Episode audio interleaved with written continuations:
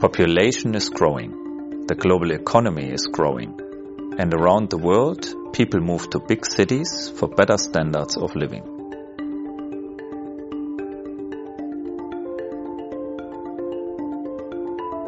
Cement and minerals are pretty much in all aspects of modern life. Take your house, the roads, the cars, your smartphone, your computer. All of these are built simply by using either minerals or cement as a raw material. Now, we have to understand that at the same time as we're producing these materials, we're having an impact on the environment and we have to take responsibility for that. How do we keep delivering cement and minerals, but at the same time minimize our environmental impact? If you take cement as an example, it's about reducing the use of fossil fuels and reducing the greenhouse gas emissions. In FLSmidth, we see sustainability as a big business challenge.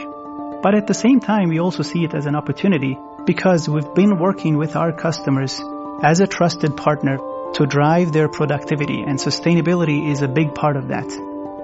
So as a premium provider, as a partner, we have a great opportunity to drive the sustainability agenda, discovering solutions together with our customers.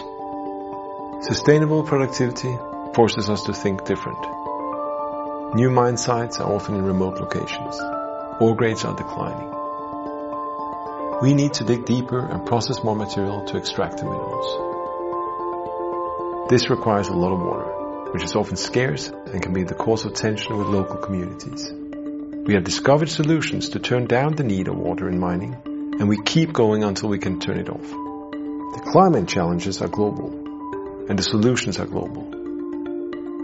We need divergent thinking, share knowledge, and work together to address this.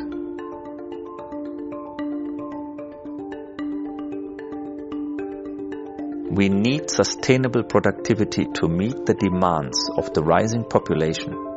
Digitalization will be an essential part of the solutions, but it will not sort out all challenges.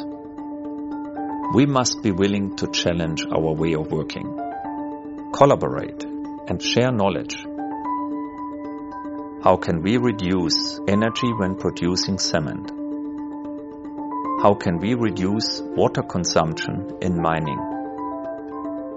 How can we provide sustainable solutions for growing cities?